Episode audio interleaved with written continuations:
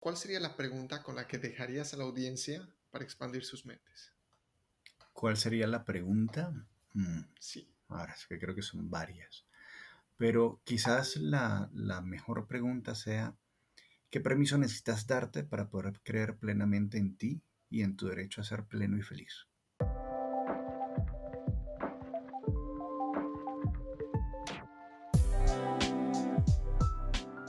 Bienvenidos amigos, familia de Optimizándome. Mi nombre es JJ o Juan José Ruescas. Soy el host de este show en el que nos dedicamos a conocer la historia, hábitos, mentalidad, rutinas de humanos muy, muy particulares, de los cuales aprendemos y de los cuales vemos qué cosas podemos copiarles para optimizar nuestra vida cada día un poquito más. Nuestro invitado hoy es un estudiante continuo del cuerpo, la mente, las emociones y su íntima interrelación.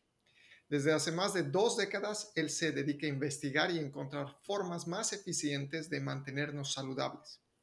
Su curiosidad lo llevó a sumergirse en diferentes tipos de terapias cognitivas, desde la psiconeuroinmunología, la hipnosis clínica, la neurocodificación de la experiencia, Psych-K y más. Todo esto por su profundo deseo de servir a otros con su talento. Él es un experto en biodecodificación y el autor de Hablando con mi cuerpo, subtitulado ¿Por qué y para qué me enfermo? del cual estaremos hablando hoy, entre otras cosas. Pero, sin más demora, demos la bienvenida a Gabriel Roar. Gabriel. JJ, un gusto. Gracias por la presentación. Me, pues, me sentí muy identificado realmente. Pues siento que es como la primera vez que alguien se da el permiso de, de leer entre líneas un poco el esfuerzo académico en función de servirle a los demás y de encontrar una alternativa. Así que pues, te lo agradezco. Me sentí ¿verdad? muy identificado, muy halagado. Qué bueno. Me alegra. Gracias, Gabriel. Y más bien empecemos. ¿Quién es Gabriel? Y vamos, vamos, de hecho, para también empezar a informar a la audiencia, ¿qué es la biodecodificación? Desde ahí empezamos a partir de ahí. Fíjate que ahí quiero arrancar justo con una diferencia, ¿no? La biodescodificación yo la entiendo como psicología del cuerpo o como el lado emocional de las enfermedades, o sea, como yo puedo ver una enfermedad que de repente para alguien es un poco abstracta como el asma o una dermatitis y entender cuál es el origen, qué ocurrió en términos emocionales, cuál es el quiebre, qué es lo que hay que solucionar. hay una, hay un, un elemento en el cual yo pues, he querido diferenciarme de los conceptos de biodescodificación. Las dos escuelas quizás de, de biodescodificación más fuerte son la, bueno, las tres, ¿no? La escuela de Hammer, alemana, la de Fletcher en Francia, este, y la de Enrique Corbera en Barcelona. No puedo decir toda España, sino que ellos catalanes son un cuento aparte, ¿no? Sí. Pero entonces yo tengo una visión que en algunos casos, comenzando por la lateralidad, ¿sí? ellos conservan la visión de la lateralidad de, la, de lo que para mí es la vieja escuela, donde lo izquierdo es lo femenino y lo derecho es lo masculino, este, y luego tienen unas excepciones que hay que ver cómo uno las ataja para que cuadren en la historia de vida.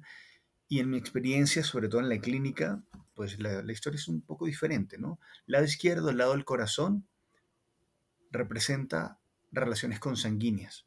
¿Sí? Tu corazón siempre, está, salvo que una persona sufra de algo que se llama dextrocardia, que es que su corazón está en el lado derecho de su pecho, o situs ambiguos, que es su corazón y sus órganos están volteados como un espejo. Mm. Salvo esa condición específica, pues el 90 y muy largo por ciento de las personas tenemos el corazón del lado izquierdo, así que las relaciones familiares siempre van a estar representadas en el lado izquierdo. Y en el lado derecho entonces, lado social, son nuestras relaciones sociales significativas, ¿no? Trabajo, estudios, amigo, pareja. Ah, pero es que con mi pareja hago familia. Sí, pero tu pareja es tu pareja, tu familia es tu familia. La relación consanguínea, y, y, te pongo el ejemplo muy fácil, ¿no? La relación consanguínea es eterna. Mi papá y mamá están muertos, pero siguen siendo mi papá y mamá. Yo no tengo un ex papá y una ex mamá, y entonces ahora tengo un padre y madre sustituto, ¿no? Son mis padres, vivos o muertos, buenos, malos, ¿sí? no importa la calidad de la, la calidad de la relación, la relación simbólica es eterna y es la misma, presentes o ausentes. La dinámica social es distinta, es dinámica justamente. O sea, mis amigos de infancia no fueron mis amigos de juventud, no fueron mis amigos de adultez. Hay muy pocos que sí se mantienen en el tiempo. Y lo mismo, con las parejas. Entonces, eso da una interpretación simbólica distinta, independientemente de cómo se procese la dinámica y de lo lontana que sea la dinámica. Eso, eso ya me diferencia en gran manera de, las, de los postulados, digamos, más tradicionales de la biodescodificación. Y luego, yo, hago ahora mucho énfasis en algo que yo llamo MEREM, que es método de recodificación emocional, donde la primera parte es la biodescodificación. Yo digo, a ver, JJ, sí, tienes esta bursitis en el hombro, eh, tienes este problema que te implica que no has sabido darle un parado, lado izquierdo a alguien de tu familia, lado derecho a alguien de tu trabajo o a tu pareja y te ha costado manejar ciertos límites. Lindo, ya, ya tenemos el título. ¿Cómo lo resolvemos?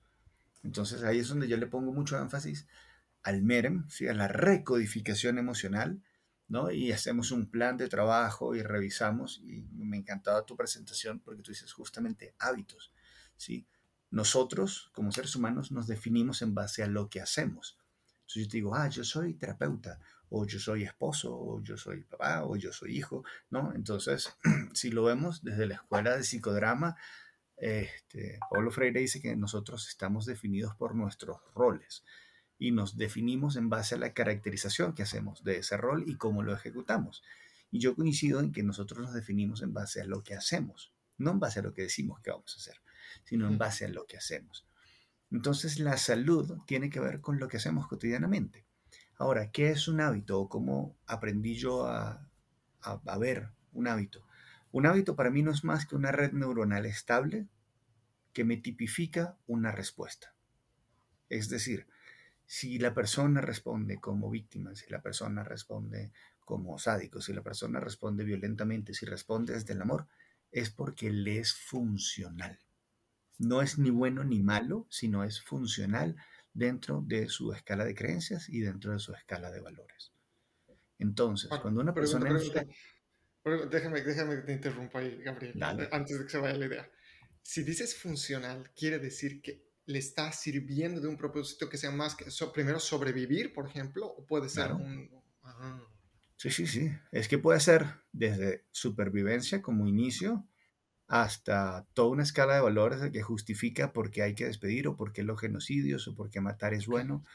O sea, voy desde lo muy sutil y sublime hasta lo más aberrante. O sea, cuando tú le preguntabas, no sé, a Hitler y a sus seguidores, si era bueno matar a un montón de judíos, en su creencia arraigada, ellos lo hacían por un bien mayor. Mm. Entonces alguien decía, sí, pues estás hablando de un holocausto, estás hablando de gente, estás hablando de una barbarie, de una barbarie. Entonces es una barbarie si eras judío. Pero mm. si eras un nazi y creías en eso y eso era parte de tu esquema de valores, estabas haciendo o estabas procurando algo que era un bien social mayor. Mm. ¿Sí? Solo que ellos veían a los judíos como bacterias. Entonces, ¿qué hay que hacer con las bacterias? Elimínalas. ¿Sí? ¿Sí? Deshumanización. Sí, entonces por eso te digo, es funcional. El tema es que la enfermedad también es funcional. Cuando la gente, hace enfer cuando la gente se enferma de algo, si hay algo que se llama excusa noble. Quiere decir que la enfermedad te permite hacer, te permite negociar, te permite tener prerrogativas distintas durante ese momento. Y porque estás enfermo, entonces tienes permiso o puedes negociar o tienes licencia o te liberas de ciertas cosas o ganas perdón o incluso ganas indulgencias porque estás enfermo. Pero si no estuvieras enfermo, te lo pongo de esta manera, te vas de rumbo el fin de semana, te pegas un, una peda terrible y llegas el lunes estás deshidratado, tienes dolor de cabeza, tienes un guayabo enorme. Entonces tú vas a llamar a tu jefe y le dices, jefe, ¿sabes que me pegué una peda y una rumba terrible? Me voy a quedar durmiendo, nos vemos en la tarde. ¿Qué dice tu jefe? No, pues no nos vemos más nunca, estás despedido, chao. ¿Sí? Pero si tú lo llamas y dices, pues tengo una descompensación terrible, tengo una baja de electrolitos, el dolor de cabeza no me aguanta, tengo diarrea y vómitos. No, por favor, JJ, quédate tranquilo en tu casa, nos vemos al mediodía. ¿sí? Es una excusa noble. Porque estás enfermo, tienes la excusa. Si no estuvieras enfermo, serías un irresponsable. ¿Sí? El síntoma te permite negociar. ¿no? Y la gente que tiene una enfermedad eruptiva, ¿no? Entonces, es que viene JJ visita, no, tengo una enfermedad eruptiva y JJ, perdona, no vengas. ¿Sí? No, no es que no te quiera atender en la casa, perdóname, pero es que tengo una enfermedad, lo hago por ti, no vengas. Uf, ya, no te puedo hablar con JJ, ya me baja el nivel de tensión y me baja, ¿sí? Es entender cómo funciona y cuál es el fin último, porque toda enfermedad tiene un beneficio, toda enfermedad tiene una ganancia ulterior. Cuando yo entiendo que detrás de una, de una enfermedad hay un beneficio y que esa enfermedad, incluso, y aquí es donde se complica la traducción, ¿no? incluso las enfermedades crónicas, fibromialgia, artritis reumatoide, eh, lupus eritomatoso, o sea, estamos hablando de enfermedades crónicas y además enfermedades autoinmunes. Y alguien dice, alguien que vive alguna de estas enfermedades dice, no, pues ahora van a decir que yo elegí esta vaina. Pues sí, no conscientemente, porque sufrir no es lindo, pero sí inconscientemente. ¿Por qué? Porque, ¿qué es el dolor? El dolor es una alarma. Es una alarma que te dice, deja de hacer lo que estás haciendo o nos vas a hacer daño o corrige lo que has venido haciendo porque ya nos hiciste daño. Te lo pongo muy sencillo, pongo el pulgar arriba, lo agarro en la oposición y comienzo a hacer torsión. Hay un punto donde aquí me duele el dedo y me duele la muñeca.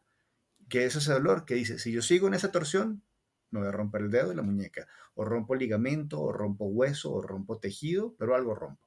Entonces ahí paro. ¿Sí? Si yo pongo la mano en una plancha caliente, primero me duele antes de que me queme. Primero viene la alarma. Si yo dejo la mano ahí, me quemo. ¿sí? Entonces, ¿qué es el dolor de la artritis? ¿no? Es la persona que se mueve y le duele. ¿Cuál es el gran símbolo? Pues no te muevas, no hagas.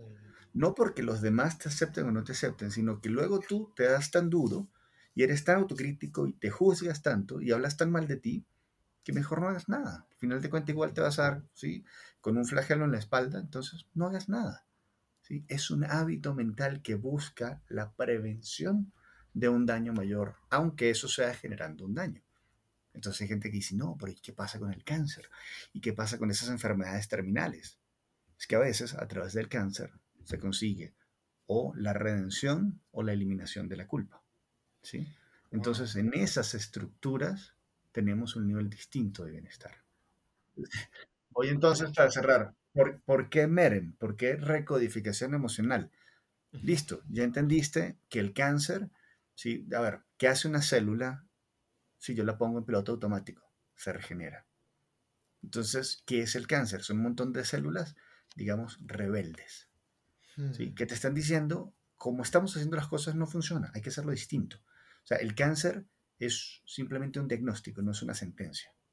¿Cuándo la gente lo entiende? Cuando entiende que su inconsciente le dijo, se acabó, JJ, de aquí en adelante nos reinventamos y cambiamos o de continuar como estamos haciendo las cosas, nos matamos. ¿sí? O sea, el cáncer es tu inconsciente diciéndote, te estás jugando la vida por seguir siendo tolerante, por seguir siendo buenecito, por tragarte toda la rabia, por no protestar, si son hábitos que hay que cambiar. Que la gente los cambie cuando tiene ese wake-up call que se llama cáncer, que se llama, sí, como sea que se llame, ¿no? Y en ese momento dicen, wow, tengo que hacerlo, o sea, tengo que cambiar. Entonces el cáncer es la excusa noble que genera y gestiona el cambio.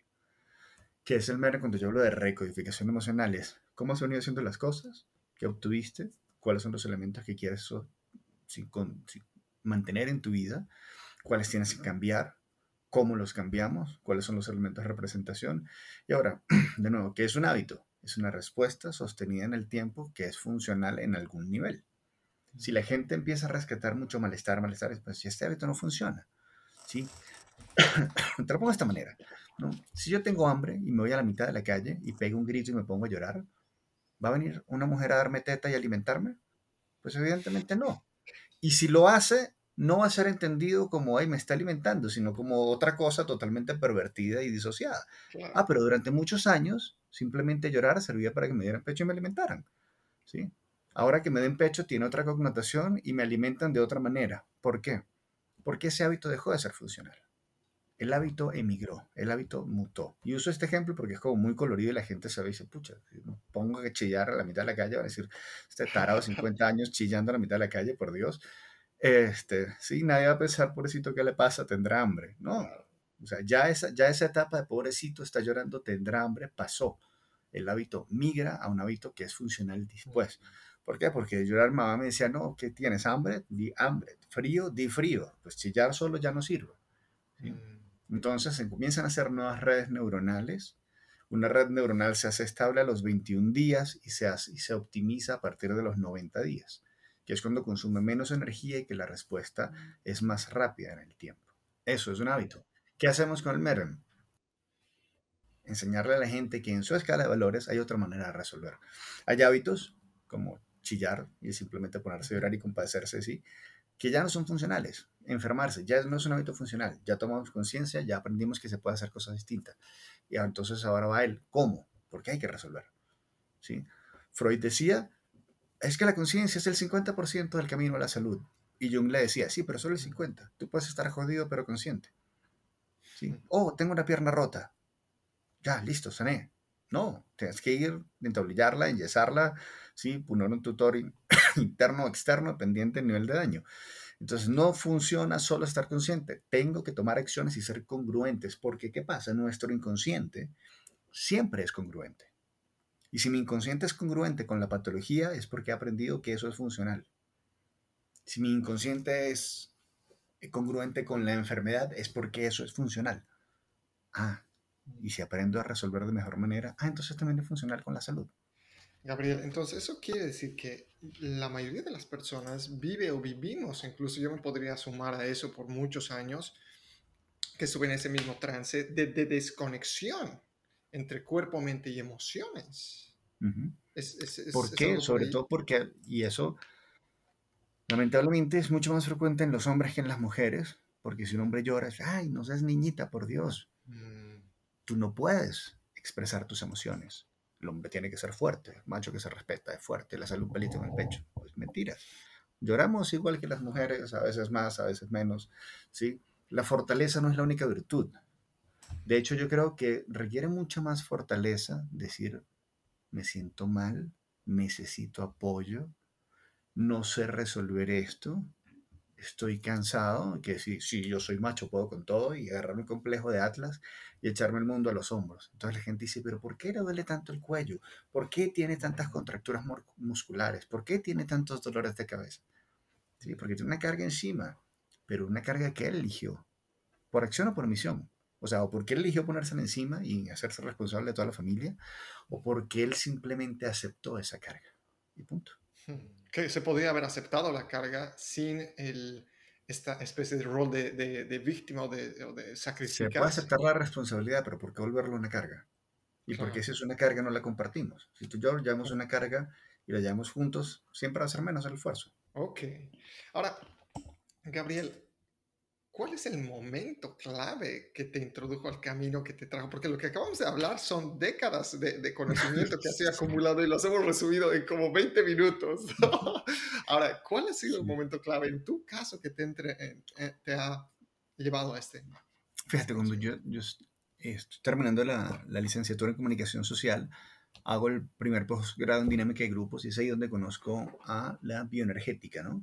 Bajo los postulados de Wilhelm Reich y Alexander Lowen. Y en la bioenergética, básicamente lo que yo aprendí es que nosotros tenemos el cuerpo que tenemos porque es una forma estereotipada de responder a nuestras emociones, a nuestra forma de manejar las emociones. Entonces, un alto es, gestiona las emociones muy distinto a un bajito, que a un gordito, que a mm. un chico delgado, que a una persona robusta.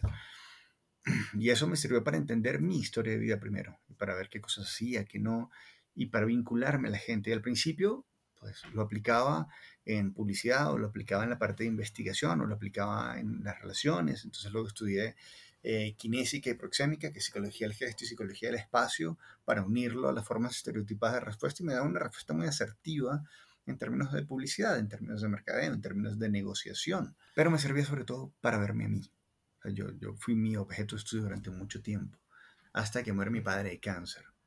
Entonces, ¿qué pasa? No? Yo tenía, como todo buen hijo, orgulloso de papá, que era un geniecito, un papá era un arquitecto maravilloso. Entonces decía, pues, como un hombre tan genial, como un hombre reconocido como un gran arquitecto a nivel internacional, podía morir y de cáncer. O sea, podía morir de tristeza y de desesperanza.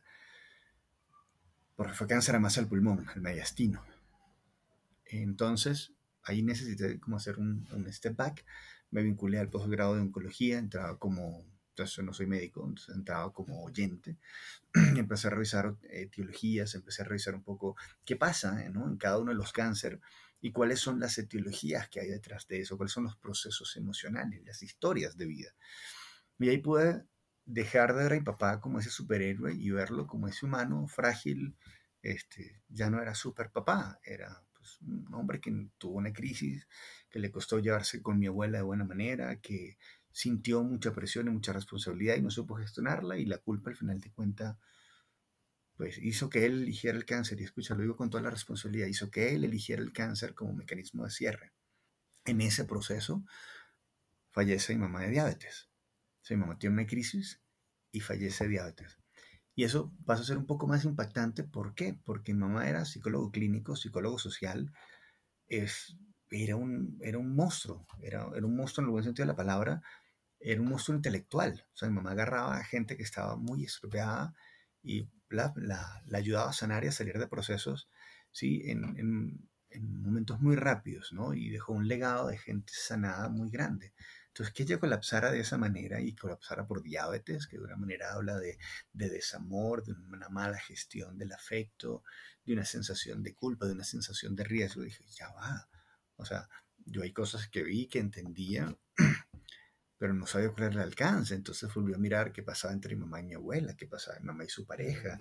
Este, y entonces pude redimensionar todo. Dijo, pucha, pues no podemos dar por sentado nuestras emociones, tenemos que hacernos responsables. ¿Sí? Ahí empiezo entonces a trabajar con, con gente. Y en ese proceso, además, empiezo a hacer hipnosis clínica. Técnicas ericksonianas necesitaba un trabajo con pacientes. Yo estaba muy dedicado a la, a la academia, si se quiere, no tanto al trabajo personal. Y ahí me volqué más bien al trabajo personal.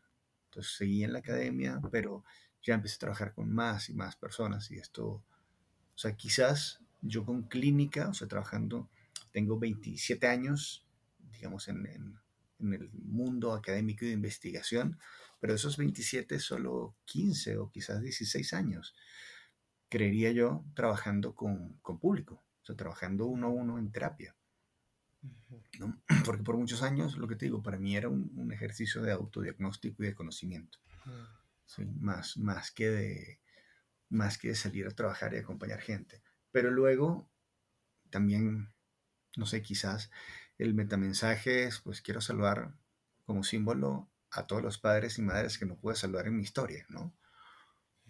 Y, y eso me, y también por eso es que luego hago tanto énfasis ahora en el, la recodificación. Pues no te quedes con la etiqueta. Sí, esto significa diabetes. Pues pucha, no tiene que ser una sentencia, es solo un diagnóstico. ¿sí? Vamos a, resolver esto de mejor manera porque hay maneras. ¿Sí? Entonces, ¿cuánto hay que trabajar con el perdón? ¿Cuánto hay que trabajar con el autoperdón? ¿Cuánto hay de que una persona elige quedarse vinculada con la víctima? Me, me pasa con una, una paciente que lamentablemente fue abusada cuando tenía ocho añitos, ¿no? Por un hombre. O sea, imagínate a los ocho años una niña que es abusada por un hombre que pesa 130 kilos y que además cuenta con la protección de su mamá, que se supone que debía protegerla a ella. Entonces ella me dice a sus 43 años, me dice, soy una víctima. Pues yo le dije, qué pena, pero no.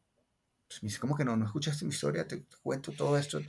Y le digo, sí, escuché que eras, que fuiste en ese momento una víctima, pero hoy no.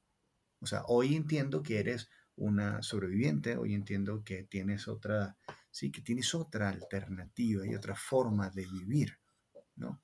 Entiendo que fuiste una sobreviviente y que si logras rescatar e identificar los recursos que hicieron que esa niña de 8 años le diera un parado a ese hombre, le dije hasta aquí, ¿no? Y se comportara de manera eficiente y aprendiera a sobrevivir. Digo, pues yo veo una sobreviviente. Y solamente ese reencuadre de ver su historia de vida, digo, wow, pues la verdad es que soy una sobreviviente, porque mira todo lo que he logrado. Y ahí soltó a la víctima por un momento y empezó a soltar a todo ese dolor y empezó a agarrar las oportunidades y empezó a decir, pero es que si yo hacía esto, yo hice esto, si logré todo esto. Y esa, ese concepto la llevó en el siguiente mes a perder 8 kilos, una mujer que tenía enorme sobrepeso, sin hacer dieta pero ya le llevó a cambiar de trabajo, ya en tres meses cambió de casa, hizo un upgrade. Entonces, si ella sigue pegada a la víctima, pues alguien más la va a estar fastidiando en la vida. Ella ya no es la víctima. Ella ahora es la sobreviviente, es la que puede salir adelante. Eso cambia el mindset completamente, porque en la víctima, pues tú eres víctima porque hay un victimario, o eres víctima porque no ha llegado tu salvador, ¿sí? El poder está en el otro. Cuando tú eres el sobreviviente, tú eres el poderoso, tú eres el que puede gestionar y cambiar eso. Entonces eso te da un mindset distinto. Ahora, hablando de mindset, Gabriel, eh, vamos a entrar por esto porque eh, veo que todo está relacionado y no se puede separar, no hay una línea de división entre lo que son las emociones, los hábitos, las actitudes y por ende los resultados que, que llegamos a tener, ¿no? Y cuáles son los errores que tú podrías decir que ves en, en, personas, eh, en su mentalidad, son errores que tal vez no nos damos cuenta que estamos cometiendo y que tal vez tú a través de tu propia experiencia te diste cuenta de esos errores y ahora eres capaz de ver esos errores de mentalidad en otros, los cuales impactan emocional y fisiológicamente. A ver, es que si yo te digo errores, voy a estar hablando de alguna manera como de bueno o malo, voy a estar haciendo un juicio, ¿sí? Este, yo te puedo decir cómo veo yo la vida, este, pero como te dije antes, en, en, lo que yo he aprendido es que las enfermedades son adaptativas. Entonces, nuestras formas de vida son adaptativas. Y esto me lleva a un concepto que muchas veces también se presta confusión, ¿no? Que, es lo normal. ¿sí? Lo normal es lo que se repite con frecuencia. Normal es un concepto estadístico donde el evento que más se repite es la norma y lo que está a la izquierda y a la derecha la norma es la desviación normal. Pero normal no quiere decir que sea bueno, ¿sí? vuelvo al ejemplo del holocausto, era normal para un, para un nazi ¿sí? odiar a un judío y verlo como una amenaza y eso no lo hace bueno, pero sí lo hacía frecuente. ¿sí? Eh, eso lo hace simplemente normal. Entonces, volvemos al tema de los hábitos, ¿sí? Entender que tenemos hábitos que son funcionales para nosotros, pero que hay gente que lo hace muy distinto. Y eso no quiere decir que sea bueno o que sea malo. Es bueno o malo que un lobo se coma un pollito. Pues si eres el lobo es muy bueno, tenías hambre, es natural. Si eres el pollito o familia del pollito, pues es terrible, ¿sí? La cosa es, mi invitación, creería yo, este,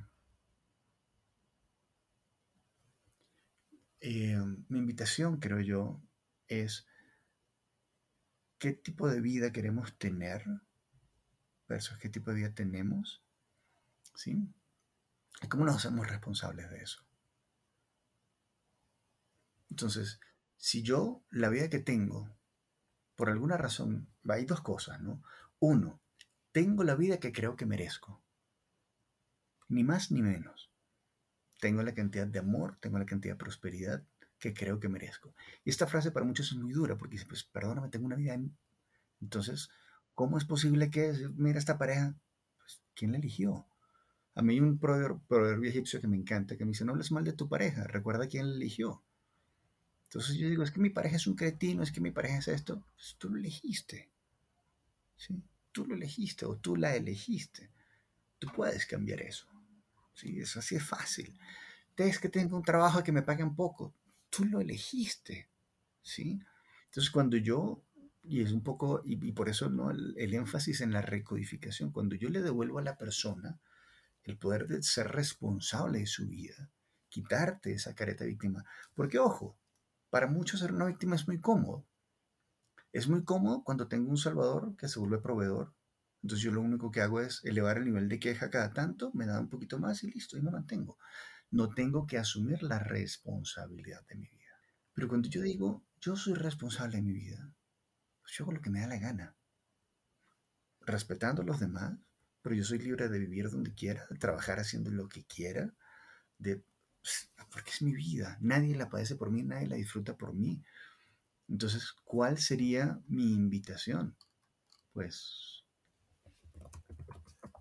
revisen qué tipo de vida tienen, revisen qué tipo de vida quieren y cómo resolvemos. Entonces nos sentamos en acciones concretas pero es que no sé hacerlo. Pedimos ayuda, agarramos mentoría, agarramos counseling, hacemos coaching, ¿sí? Mucha gente cree que tiene, y es el, otro problema son las creencias limitantes. Los hombres son machos, tienen que, este, sí, tienen que resolver todo, tienen que sí, pues no, realmente sí, somos machos, y no me hace menos macho pedir ayuda. o no lloran, ¿no? no lloran, sí, o sea, entonces poder resolver todo eso es totalmente es totalmente posible. Cuando yo aprendo, aquí yo no, o sea, además, voy a ir quizás una visión un poco más macro y más antropológica. Se supone que lo que nos hace humanos, al principio decían, no, bueno, el pulgar en oposición, que nos diferencia de los primates, que tienen presión dígito palmar, o sea, de los dedos a la palma, y nosotros tenemos presión fina, que es digital, ¿no? sí, todo eso es muy bonito, pero ¿qué es lo que nos hace más humanos? La capacidad de aprender de la experiencia ajena. Tú no tuviste que inventar la rueda, ni el fuego, ni tuviste que eh, salir a plantar las papas, ni cómo se hace todo un proceso de agricultura, ni tuviste que aprender a hacer costura para estar vestido hoy, ni matar a los animales que te comes, ni las verduras, nada de eso. Ni, ni, aprender, no sé, a hacer una mesa y tienes una mesa en tu casa, porque alguien más la hizo y nosotros la aprovechamos. Entonces, no hay nada más humano que aprender de la experiencia ajena. Lamentablemente hay un mito social que dice, nadie aprende en cabeza ajena. Pues mentira. Eso es lo que nos hace humanos. Cuando yo me doy el permiso de decir, ok, alguien más tuvo éxito en esta vida o tiene más éxito que yo, entonces puedo aprender de él. No es que tengo que hacerlo solo. Pues bien tonto si te pones a inventar la rueda hasta el todo el partido, ¿no? Sal, permítete que alguien que ya pasó por ahí, que ya se dio un montón de cabezazos, te diga, mira, yo lo hice así, a ver si te sirve. Y aprende que no tienes que copiar ese método completo copias lo que te sirve. Se llama modelo de aprendizaje por síntesis. Cada uno tiene algo que enseñarme y cada uno, sí, en consecuencias, me permite aprender algo distinto. Si yo me pongo todo soberbio y digo, no, es que pues, yo ya tengo 50 años, ¿qué me va a enseñar un niño de 23? Niño de 23 capaz de que agarra si mi página web le da cuatro cambios y la vuelve mil veces más óptima, y yo dije, pucha, pues no entiendo ni papa lo que hizo. Y ese niño es un pequeño genio que entiende progresiones matemáticas, aritmética o simplemente programación. Entonces, que tenga más edad no me hace más sabio, que tenga menos edad no me hace menos sabio. Yo lo compartí en estos días, así en términos jocosos. 23 años, yo tenía el cabello largo, era muy hippie, andaba en mi moto, pero era consultor de una compañía de petróleo y era parte del Consejo Consultivo de Naciones Unidas. Sí, quizás ha sido uno de los momentos más hippies. Y me acuerdo que una persona de PBSA en aquel momento me dice, bueno, y tú, a ver, niñito, ¿qué tienes que enseñarme? Y le digo, listo, hablemos de optimización de equipos de alto desempeño y dime por qué tu equipo no rinde y yo te cuento por qué tu equipo no rinde. Y yo veo procesos. Tú estás acostumbrado a ver, sí, pozos. Yo veo gente y veo procesos humanos. Mi especialización es la gente. Se refunfuñando porque ese niñito de 23 años, todo peludo y todo hippie, sabía algo que él, oh, gran director de una petrolera, no sabía. ¿sí? Entonces, mi invitación además es, dejemos esa prisa por compararnos. ¿sí? ¿Por qué siempre la grama del vecino es más verde que la nuestra? Es que no lo es. ¿sí? Y si yo me paro en la acera del vecino, ¿qué es lo que va a haber verde en mi césped? ¿sí? Si yo soy capaz de ponerme en la acera del vecino y decir, pues pucha, pues que mira este niño todo lo que sabe en esto, o este viejo, o sí, ¿cuál es la experiencia que tiene que validar? ¿Qué tiene que contar? ¿Qué tiene que compartir? ¿no? Y queremos espacios como estos. decimos, ay, ¿qué quiere decir que mi verdad es la última? No, para nada. Mi verdad es una de las tantas verdades que hay en el mundo y que hay gente que pueda aprender de ella, pues maravilloso. Y al que no le sirva, pues que siga a alguien que sí le sirva y divino, ¿sí? Pero entender que la información de nosotros nos filtra y nos tamiza cómo vemos el mundo y en consecuencia cómo interactuamos con ese mundo y el provecho que le podemos sacar. ¿no? Si yo te muestro una foto de un paisaje donde hay un puente sobre un lago y se lo muestro a un ingeniero estructural, a un ingeniero hídrico y a un observador de aves, uno va a decir, oh mira, un colibrí. El otro va a decir, oh mira, una fuente hídrica. Y otro dice, oh mira qué lindo puente. ¿Quién tiene razón? Los tres, son tres verdades distintas, cada uno observa, aprecia y en consecuencia saca ventaja de ese paisaje de una forma distinta la víctima lo hace de una manera, el victimario de otra, el que es responsable de otra, el soñador de otra. ¿Quién tiene razón? Pues cada uno tiene sus razones. El tema es que cada razón es funcional en su escala de valores. ¿Cómo le puedo sacar yo provecho a eso? Depende de mi escala de valores. Si me dejó de servir, pues tengo que cambiar valores y creencias. ¿Cómo lo hago? Identificando nuevas creencias, identificando nuevos valores, dándome el permiso de equivocarme, entendiendo que la vida es simplemente una curva de aprendizaje y listo. Puedo tener 63 años, salir con una nueva oferta de negocios, como lo hacía el coronel Sanders, y pasar a montar una cadena de restaurantes en un lugar donde todos los expertos le dijeron, no, aquí solo se vende hot dogs y hamburguesas. Olvídate el pollo frito, eso no sirve. Y hoy KFC es la cadena de restaurantes más grandes del mundo. Y mucha gente me dice, no, no, es McDonald's. No, revisan la estadística. McDonald's está casi, casi 30% por debajo de todos los KFC que hay en el mundo. Watch out. O sea, tenemos muchas formas de hacerlo. ¿Por qué me tengo que quedar solo con una? Eso es una creencia limitante. Por ejemplo, ¿qué, qué cosa me parece genial, por nombrar un personaje que está de moda, de Elon Musk? Que el papá de Elon Musk, en vez de enseñarle límites, siempre le dijo, tú puedes hacer lo que tú sueñes. ¿Sí? Entonces, voy, voy a extrapolar esto al macro. Cuando Elon Musk está negociando con el gobierno de Estados Unidos y quiere hacer este tren de alta velocidad, él dijo algo muy humano. Dijo, no sé hacerlo, no sé programar esta vaina, no sé.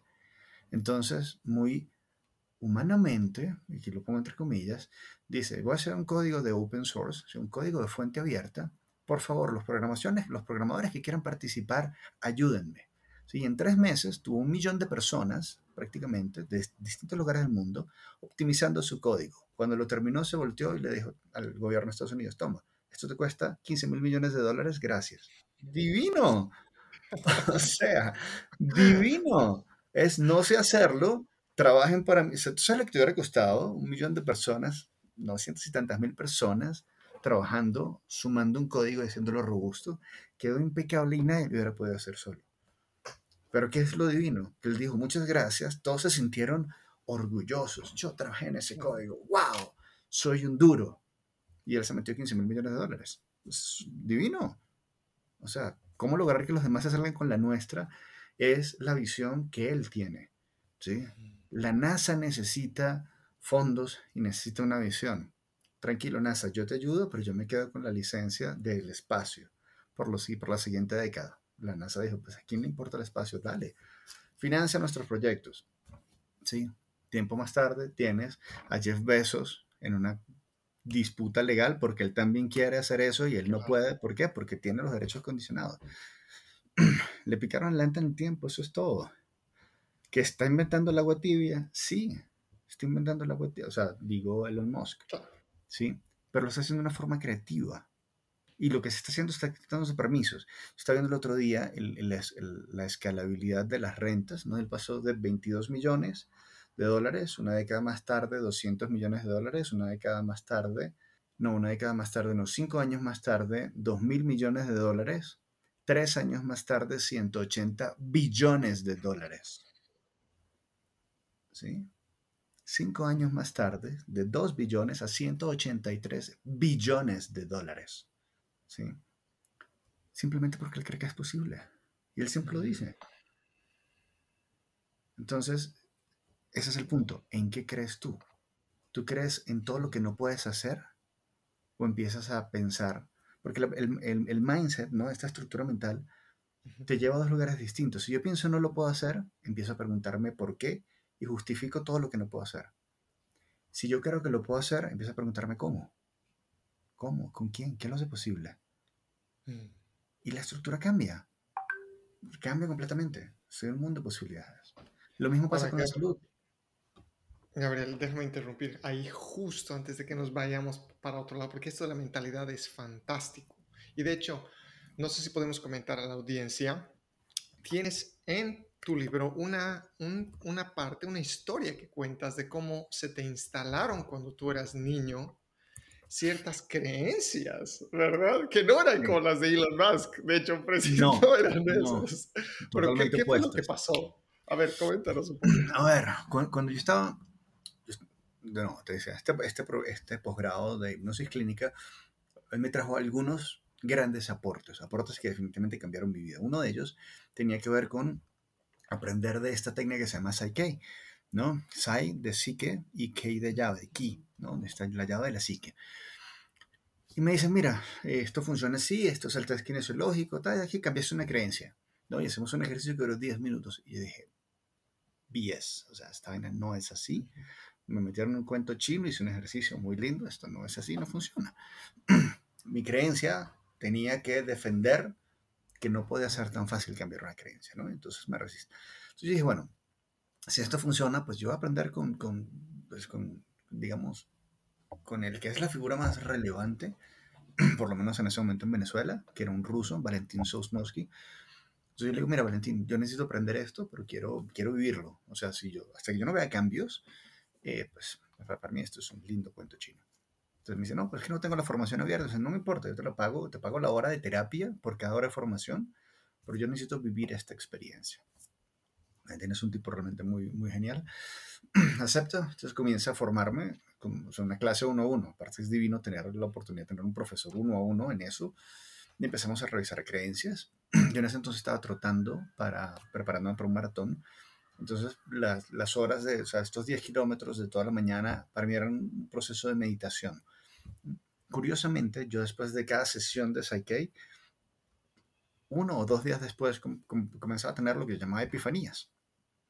Es decir, venían a mi mente episodios o creencias vinculadas a la creencia que supuestamente había sanado y corregido. Y entonces me decían, pero si esto lo corregiste, tienes que corregir esto otro porque en congruencia, y eh, empezaba a quedar como un dominó lógico, ¿no? Así fue mi proceso como, como usuario, digamos, de la técnica.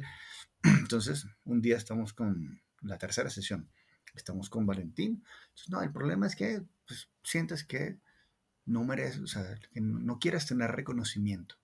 Y yo decía, ay, no, Valentín, aquí, perdóname, estás equivocadísimo, hermano. O sea, no puedes estar más equivocado en la vida. Definitivamente no. chao, chao, gracias. ¿no? Dos días más tarde, trotando, me cae ¿no? toda esta lluvia de recuerdos de mi mamá. A ver, entendamos, mi mamá y papá, mi papá argentino, mamá uruguaya, dictadura, uno de mis tíos muere preso, torturado en Uruguay, este, hay un montón de conocidos por el cual el proceso de dictadura, todo esto hace que mis padres migren a Venezuela. Cuando llegamos a Venezuela, cuento corto, este, tenía un añito, mi mamá me mete, yo paso a ser imagen de Johnson y John, de Johnson Johnson o Herbert, no, Herbert. no, Johnson, Johnson Johnson. Este, entonces, pues tenía un sueldito de 3.500 dólares cuando tienes un año y tienes un sueldo de 3.500 dólares, no está mal, ¿no? Llevarlo al año 73, pues es un buen sueldo, ¿no? Entonces mamá me dice que, me, que en la calle me empezaban a reconocer. Entonces, ay, mira, el bebé Johnson, y me regalaban que un caramelo, una chupeta. Entonces, con todo su amor y todas sus creencias limitantes, me dijo, o sea, cuando llega el momento de renovar el contrato, no lo quiso renovar. Mm. No lo renovó porque ella quería enseñarme que la vida era dura y quería enseñarme que que me reconocieran era malo, era riesgoso, era peligroso. Pero entendamos, esto lo dice una persona que está expatriada, a quien mataron a su primo en la tortura, ¿sí? que era una perseguida política en Uruguay. Claro, si eres un perseguido político que te reconozcan en la calle es peligroso. Pero si estás en otro país con otras normas, donde que te reconozcan es lo que te da fama, prestigio y te permite salir adelante, no es peligroso, es maravilloso. mi mamá no entendió que estaba hablando de ella y yo tenía un año, yo tampoco entendí, yo solo entendí y crecí con esa historia y estoy orgulloso, es que la vida es dura. Como cree que la vida es dura, tuve momentos maravillosos, tuve mucha plata, agarré inversiones de alto riesgo, la perdí porque la vida es dura, tuve relaciones de pareja divinas y tuve relaciones terribles porque la vida es dura. ¿Sí? Mm. Entonces, ¿qué hice yo como buen hijo que le cree a su madre? Pues le di la razón y la vida es dura. Cuando me cuente todo esto, dije, pues le devuelvo toda esa porquería mi mamá, gracias, fue con mucho amor, fue con la mejor de las intenciones, pero no me sirve. ¿sí? Eso es un 23 de septiembre, noviembre, 23 de noviembre. Primero de enero agarro un libro que tenía en borrador hacía siete años, que se llamaba Diccionario de Biodescodificación. Agarro 112 libros que eran mis referencias, me pongo a trabajar y el 5 de enero tengo el primer borrador listo, un borrador que tenía de 540, 587 páginas, una cosa así, no me acuerdo bien, 580 y pico páginas, que se llamaba Hablando con mi cuerpo, porque para que me enfermo. Se lo doy a unos alumnos y todo el mundo me dice, ay, sí, qué lindo, qué bueno, qué lindo, y todo el mundo aplaudía como una foca, hasta que una me dijo, mira, una, alumna, este, me dijo, mira, muy bonito, técnicamente correcto, pero no te sirve. ¿Por qué? Dice, porque si yo leí este libro a esta señora, que es simplemente la mamá de mi compañerito del colegio que quiere saber por qué su hijo se enferma, a ella no le sirve todo el proceso de fisiopatología y qué pasa con el gen. No le sirve. Ella quiere saber por qué su hijo se enferma. Bien, gracias. Me regresé, le quité 250 páginas de teoría y lo resumí en el libro que tú conoces hoy. ¿Sí? En un libro que es más ameno, es más humano. Yo no quiero escribir a médicos, seguramente un médico sepa mucho más que yo de fisiopatología, no le quiero escribir a oncólogos ni a psiquiatras. Le quiero escribir a la gente que lo agarre, lo revise y diga, wow, ya entendí. Mira, estas son las preguntas de sanación, déjame reflexionar qué puedo cambiar. Entonces, y eso fue para mí un, un gran wake-up call también. Quiero trabajar con gente, no con wow, super especialistas, no, también que se sumen divinos, ya me ha pasado. Ya he tenido la fortuna de tener muchos alumnos oncólogos y muchos alumnos mm. endocrinos y este pero lo que yo hago es simplemente trabajar con gente. Entonces mi lenguaje tiene que ser muy humano. O sea, yo tengo que poder llegar a la gente con un lenguaje humano y no con un montón de tecnicismos. Creo que ese es el, como mi gran aporte. Volver todo esto simplemente humano. Digerible, ¿no?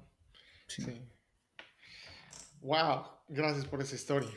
Eh, Gabriel, entonces, hablando sobre esto, que a veces hay entonces creencias instaladas sin que nosotros nos hayamos percatado de eso. Como tú dices, por amor se nos ha instalado cosas que tal vez fueron funcionales en algún momento, en algún contexto, sin embargo ya no lo son. Y en esa clase de, de, aspectos, escuché hablar, y corregime por favor, seguramente voy a meter la pata en lo que voy a decir, pero está bien, así aprendemos.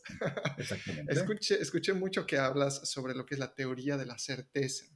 Y, lo, y déjame llevarlo, ahora extrapolarlo con, con, con, esto. Muchas personas dicen, que, o conozco muchas personas y algún, en algún punto yo lo dije, es yo sé que mi certeza o mi creencia sobre la riqueza, ponte un ejemplo, sobre la salud o la riqueza, ponemos riqueza. Yo sé que tengo que lidiar con, con algo de creencia sobre la riqueza y creo que este es mi punto. Pero a pesar de, de en teoría, entre comillas, saber cuál es su, su creencia limitante, no cambian. Y eso me hace pensar, ¿qué onda con esto de lo que se llama la teoría de la certeza cómo lo vas definiendo tú? ¿Es que la gente nos, nos engañamos? ¿Cómo? Sí, claro, claro. Claro que nos engañamos muchísimo. Somos sumamente autocomplacientes. Pero también de la certeza tiene dos caras, ¿no? La gente cuando piensa en certezas, piensa solo en, en las certezas de sus capacidades. Resulta ser que las dudas son certezas de las incapacidades. ¿sí? Cuando yo te digo es que yo puedo hablar en público, pero cuando te digo por otro lado, es que no sé si sea capaz de pilotear un helicóptero, por decir algo abstracto, ¿no? O no sé si soy capaz de desarrollar un modelo de negocio sostenible y escalable en el mundo digital. No, no, es que no sé si soy capaz. Es que sé que soy incapaz de hacerlo, que es distinto. Mm. Cada vez que una persona te diga no sé o te diga tengo dudas, tiene la certeza de su incapacidad. Eso es diferente. ¿Por qué? Porque nosotros trabajamos en base a certezas. Nuestro cerebro hace lo que sabe hacer. Cuando él te dice, dudo de mi capacidad, pues es una manera elegante de decir, tengo la certeza de que no sé hacerlo. Y punto. Entonces, si una, si una persona te dice, yo sé hacerlo, go get it, demuéstralo. ¿No? Tú eres lo que haces. Punto. Y, haces lo que sabes que puedes hacer porque te ha dado resultados antes. Por eso hay un montón de coach financieros, sobre todo, que te dicen, y de hecho, esto lo, lo, dijo varias veces Bill Gates, decía, oye, una oportunidad, yo agarro, la acepto, luego veo cómo aprendo a desarrollarla, pero yo digo, sí se puede. Yo después veo quién contrato, porque él tiene claro que él no tiene que hacerlo él. Él acepta la responsabilidad, la asume y luego ve a quién le paga para que la lleve adelante. Punto. ¿Sí? Y de hecho había, había una entrevista hablando del tema de estas oportunidades, que se la hicieron en, ¿dónde fue? ¿CNN? No recuerdo, creo. Creo que fue en CNN. Y está, y el que saca la chequera, está hablando sobre el tema de las oportunidades. Y le da un cheque en blanco, firma un cheque y se lo da en blanco a la entrevistadora. Y se toma, pon la cifra que tú quieras. No, no me puedes comprar, no sé qué. La tipa se indigna toda este, y le devuelve el cheque. Dice, no, no, toma, de nuevo, le devuelve. Le dice, haz lo que quieras, pon la cifra que tú quieras, ponlo a tu nombre y cóbralo. No, porque, qué me ha tomado, no sé qué, lo devuelve. Y Bill Gates luego rompe el cheque y le dice, ves, esa es la diferencia entre tú y yo. Yo veo una oportunidad y la tomo. Tú ves una oportunidad y te ofendes. Por eso yo estoy donde estoy y tú estás donde estás. Hmm. Todo está entonces aquí. Es por eso que hay que recodificar la mente. Exactamente. Hablemos un poquito, Gabriel. Eh, de hecho, quería preguntarte si tienes todavía unos 15 minutos más. No, tengo tres porque tengo un paciente en tres minutos. Si quieres, después retomamos y, completamos. Lo podemos hacer con gusto, pero me quedan tres minutos. Dale, hagamos entonces esta pregunta que es la última. Y de hecho, ¿qué te parece si hacemos una segunda parte en otro Yo, Perfecto, hagamos una segunda parte de ser mejor. Gracias. ¿Qué es lo que le dirías o cuál sería la pregunta con la que dejarías a la audiencia para expandir sus mentes? ¿Cuál sería la pregunta?